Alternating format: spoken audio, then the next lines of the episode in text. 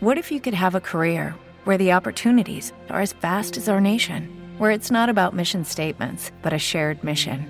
At U.S. Customs and Border Protection, we go beyond to protect more than borders from ship to shore, air to ground, cities to local communities. CBP agents and officers are keeping people safe. Join U.S. Customs and Border Protection and go beyond for something far greater than yourself. Learn more at cbp.gov/careers.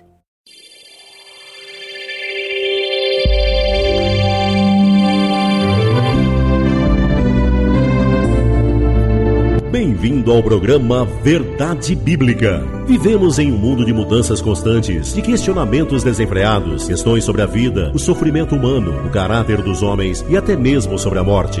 Você sabe que as mais estranhas respostas são oferecidas para essas questões, pequenas ilusões que se propõem a substituir a verdade. Contudo, Jesus Cristo, por ocasião da sua oração sacerdotal, disse: Pai, santifica-os na verdade. A tua palavra é a verdade. Sim, querido ouvinte, a palavra de Deus é a verdade. Ela nos proporciona respostas libertadoras que nos conduzem a um relacionamento dinâmico com Deus. Por isso, fique conosco enquanto o pastor Leandro Tarrataca nos apresenta a verdade bíblica.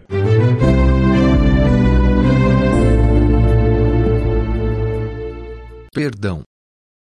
Quantas vezes devemos perdoar aqueles que nos ofendem? Uma vez, eu já ouvi pessoas dizendo: eu perdoo uma vez, não mais que isso. Outros dizem: não, eu perdoo duas vezes, mas não mais que isso. Outros ainda dizem: eu perdoo três vezes, mas não mais que isso. Quantas vezes você perdoa o seu inimigo? Quantas vezes você perdoa o seu amigo? Quantas vezes você perdoa aqueles que te ofendem? Sabe, eu talvez diria que três vezes é o suficiente. E há alguém na Bíblia que concorda comigo. Pelo menos é o que nós podemos ver em Mateus capítulo 18, no versículo 21. Diz assim a palavra de Deus. Então Pedro, aproximando-se, lhe perguntou: Senhor, até quantas vezes meu irmão pecará contra mim, que eu lhe perdoe? Até sete vezes? É importante esclarecer um ponto aqui. Se alguém concorda quanto ao mínimo de perdão, como por exemplo três, este não é Jesus. Pedro, por exemplo, está dizendo aqui a respeito de perdoarmos a pessoa, um amigo, um inimigo ou quem quer que seja, pelo menos por sete vezes.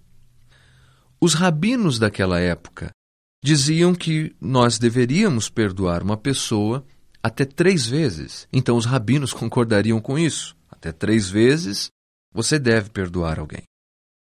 O que Pedro está fazendo aqui, Pedro que ouviu os ensinos de Jesus, que aprendeu sobre todos os processos da maturidade que Jesus oferecia, ele levanta esta questão extremamente pertinente e importante. Ele pergunta: e se alguém me ofender e eu perdoar uma vez?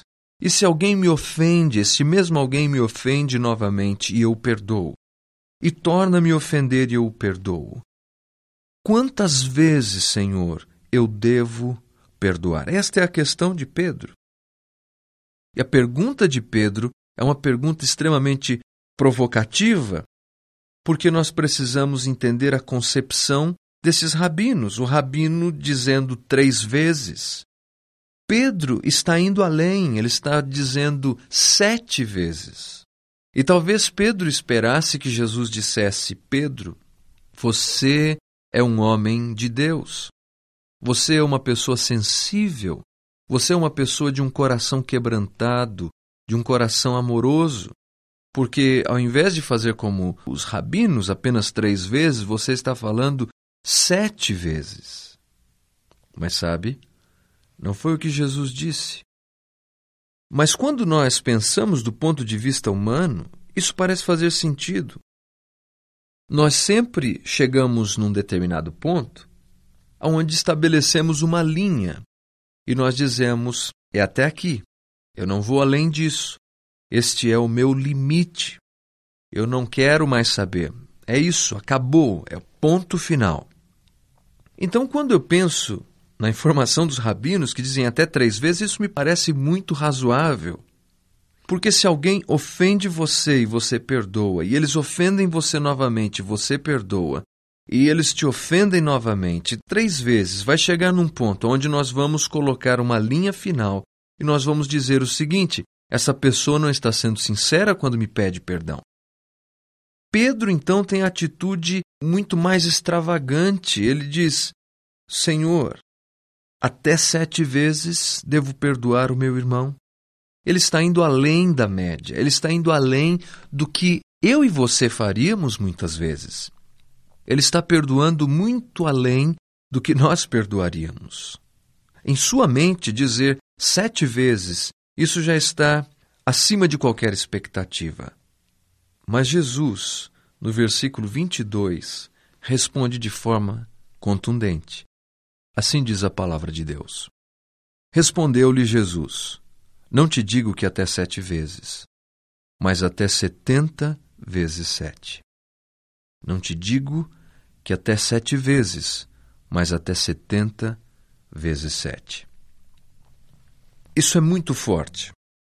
Ouvir Jesus dizendo estas palavras. Ouvir Jesus dizendo setenta vezes sete. Eu posso pensar o impacto que isso produziu naqueles dias, na audiência original. Porque Jesus disse algo que ninguém dizia. Jesus falou algo que era uma novidade para todos eles. Jesus estava falando que eles mereciam oferecer perdão ilimitadamente. E a razão disso era porque a graça de Deus o perdão de Deus era um perdão ilimitado. Jesus então não estava apenas dizendo que eles deveriam fazer um cálculo e contar, ele não estava dizendo que eles deveriam uh, multiplicar e se alguém ofender por 490 vezes, 491 vezes, você então os perdoa e você não precisa mais perdoá-los.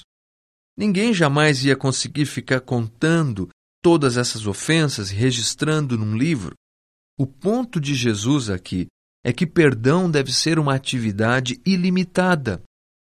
Perdão deve ser uma atividade sem fim. Perdão deve ser parte da nossa existência cristã. Quantas vezes você perdoa? Quantas vezes você está disposto a perdoar? Jesus, ele não está falando aqui que não há consequências para o pecado. Jesus não está falando que não haverão consequências pelos erros que as pessoas cometem. Deixe-me lhe dar um exemplo. Se alguém é infiel à sua esposa, a esposa pode perdoá-lo, mas se ele continua a fazer o mesmo, isso vai desintegrar a relação familiar, isso vai desintegrar a relação conjugal, isso vai transformar a convivência simplesmente insuportável, não obstante ao fato de que exista perdão dentro daquela casa. O ponto é quando alguém erra, quando alguém comete um pecado, há sempre uma consequência. Se nós temos um funcionário e esse funcionário está nos roubando dia após dia, nós podemos perdoá-lo, mas nós não vamos permitir que ele continue a fazer isso. Se um líder compromete a sua integridade, se um pastor, se um pregador compromete a sua integridade, nós podemos perdoá-lo, mas provavelmente ele não vai ser qualificado para continuar liderando. Então, o que Jesus está falando aqui não é que o comportamento não traga consequências. Não é esta a ideia de Jesus.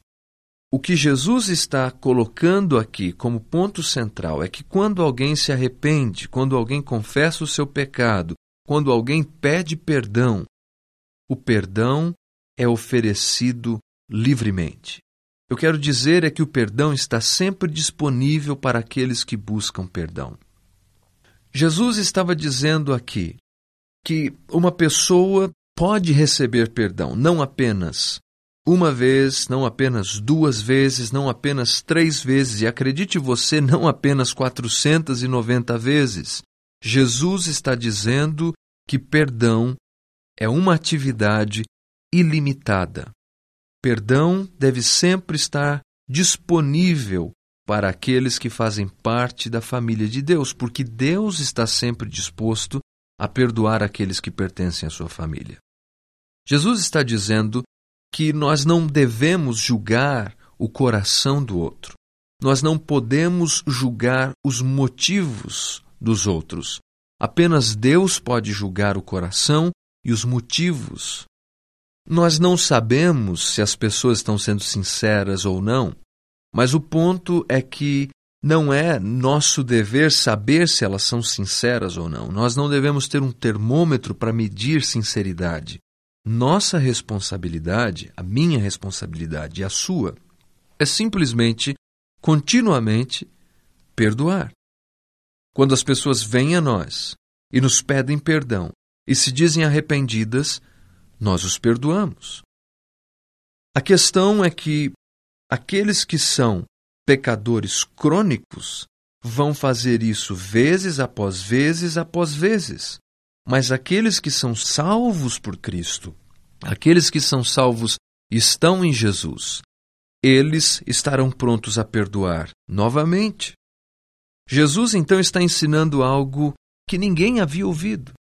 Jesus está ensinando algo que as pessoas não diziam na sua época. Jesus estava dizendo algo que era a contramão do sistema. Jesus estava falando de algo tão imensurável que, para explicar todo este assunto, ele passa a contar uma parábola. Ele compara, então, o reino dos céus, no versículo 23, como um rei que resolveu ajustar contas com seus servos. E passando a fazê-lo, trouxeram-lhe um que lhe devia dez mil talentos. Não tendo ele, porém, com o que pagar, ordenou o seu senhor que fosse vendido ele, a mulher, os filhos e tudo quanto possuía, e que a dívida fosse paga. Então o servo, prostrando-se reverente, rogou: Sê paciente comigo e tudo te pagarei. E o senhor, compadecendo-se, mandou-o embora e perdoou-lhe a dívida. Saindo, porém, aquele servo, encontrou um dos seus conservos, que lhe devia cem denários, e agarrando-o, o sufocava, dizendo: Paga-me o que me deves. Então o seu conservo, caindo-lhe aos pés, lhe implorava: Sê paciente comigo e te pagarei. Ele, entretanto, não quis. Antes, indo-se, lançou-o na prisão até que saudasse a dívida. Vendo seus companheiros o que se havia passado, entristeceram-se muito e foram relatar ao seu senhor tudo o que lhe acontecera. Então o seu senhor, chamando-o, lhe disse: Servo malvado, perdoei-te aquela dívida toda porque me suplicaste. Não devias tu igualmente compadecer-se do teu servo, como também eu me compadeci de ti? Indignando-se, o seu senhor o entregou aos verdugos, até que lhe pagasse toda a dívida. Assim também meu Pai Celeste vos fará, se do íntimo não perdoardes cada um a seu irmão. O versículo 33 diz: Igualmente compadecer-te do teu conservo, como também eu me compadeci de ti. Nós somos pessoas que precisam do perdão de Deus dioturnamente. E se não fosse pelo perdão de Deus, nós não poderíamos permanecer em pé. A questão é que à nossa volta, pecadores crônicos precisam do nosso perdão. Quantas vezes devemos perdoá-los? Jesus nos ensina, neste trecho de Mateus, que o perdão é uma matéria inextinguível. O perdão é ilimitado.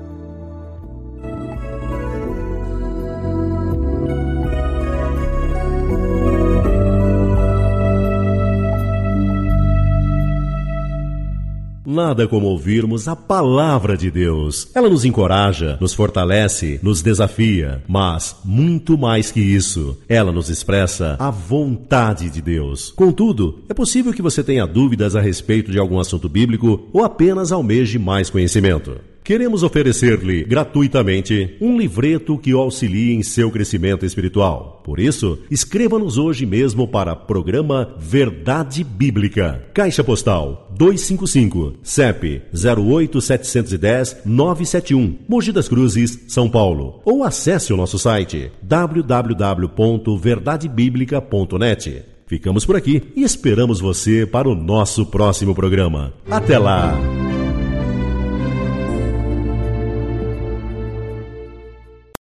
Lucky Land slots, you can get lucky just about anywhere. Dearly beloved, we are gathered here today to. Has anyone seen the bride and groom? Sorry, sorry, we're here. We were getting lucky in the limo and we lost track of time. No, Lucky Land Casino, with cash prizes that add up quicker than a guest registry. In that case, I pronounce you lucky. Play for free at LuckyLandSlots.com. Daily bonuses are waiting. No purchase necessary. Void where prohibited by law. 18 plus. Terms and conditions apply. See website for details.